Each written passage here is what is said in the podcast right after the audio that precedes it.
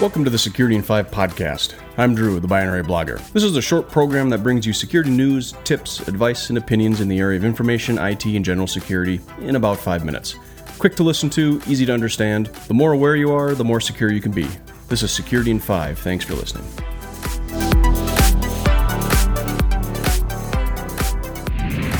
Episode 347 of Security in 5. And today we're going to do an Internet of Things Strikes Again episode. And this one is pretty serious because we're not talking about toasters and refrigerators and kids' toys and talking about personal information, um, although that's a serious issue. This one's a little bit more serious because the Internet of Things Strikes Again has now struck medical devices. The FDA released a report recently around a cybersecurity vulnerability that they discovered within uh, Medtronic cardiac devices. That includes pacemakers, def- defibrillators, rhythm, uh, rhythm resynchronizers, basically all of the major scary devices that keep people alive, keep their lives healthy, but when exposed or malfunction can cause significant damage or death. And that's a pretty serious situation. And in this case, a cybersecurity vulnerability was found, or a flaw, design flaw, whatever you want to call it, was found within the way the doctors or providers use and interact with the devices implanted in the bodies. So there are things called the uh, programmers. Now, these cardiac programmers, I'm simplifying it here, I'll post links to the full report. But the uh, programmers are the uh, ways that the clinics and providers can use to communicate with the cardiac devices um, and get battery status, change the configuration, change the settings, get get updates and, and things of that nature.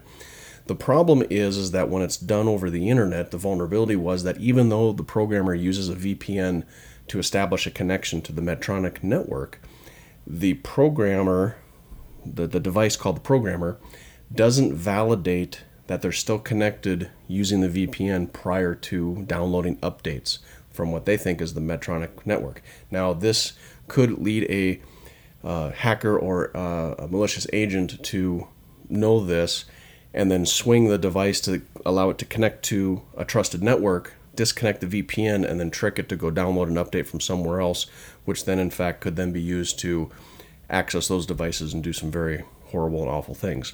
So the report was sent out. They worked with Medtronic on the back end. Medtronic has issued an update, which the FDA accepted to remediate this vulnerability for the short term to block the programmers from accessing the Medtronic network. And that way, the programmers cannot download any updates, period. They have to do it through a USB drive or plug it in and do other things. And that's until they remediate it. What's probably going to happen is they'll issue a recall on those programmers to fix the issue. But this goes into the IoT device security debate once again. And this highlights the fact that the nation needs a IoT certification or a security certification process where IoT devices like this will go through a more rigorous, more standardized, more um, uh, government body or regulatory body review process to identify these types of things. Now, a device not validating a secure connection before an action is taken, that seems to me something would be picked up in a design review or an overall um, scan of some kind to be able to test and identify something like that. Other ones are going to be far more complicated to get, but the point is is that there right now currently the IoT security is left to the manufacturers. There is no certifiable standard to go to. I always compare it back to FCC devices. So if you pick up a radio or any electronic device, you flip it over, there's going to be a stamp of an FCC on it of some kind. And FCC says if you make an electronic device, especially radios or those that transmit or receive, it must abide by these set of standards for wireless and, and, radio communication standard transmission. And if you meet that, you get the stamp, and therefore then you can sell it within the United States and interact with other things. We're at that point where we need something like that for the IoT devices that we have a uh, now critical body components keeping people alive, keeping people healthy, putting in place that has very adverse effects if they're uh, if they're exploited. That the security is up to this vendor or this vendor. We've done our best. We've done our due diligence, and in this case, the FDA found the vulnerability and announced it. But all these devices are being picked at at some level somewhere, some by white hackers, some by not so white hackers, and it's only a matter of time. And unfortunately, it, it's going to take an event like that in order for the world to realize that security needs to become in the forefront, especially for IoT devices, especially in the medical field. My two cents. Security in 5. Be aware, be safe. Thanks for listening.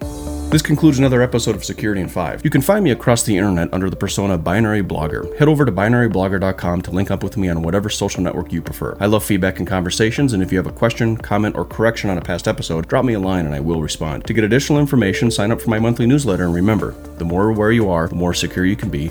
Thanks for listening.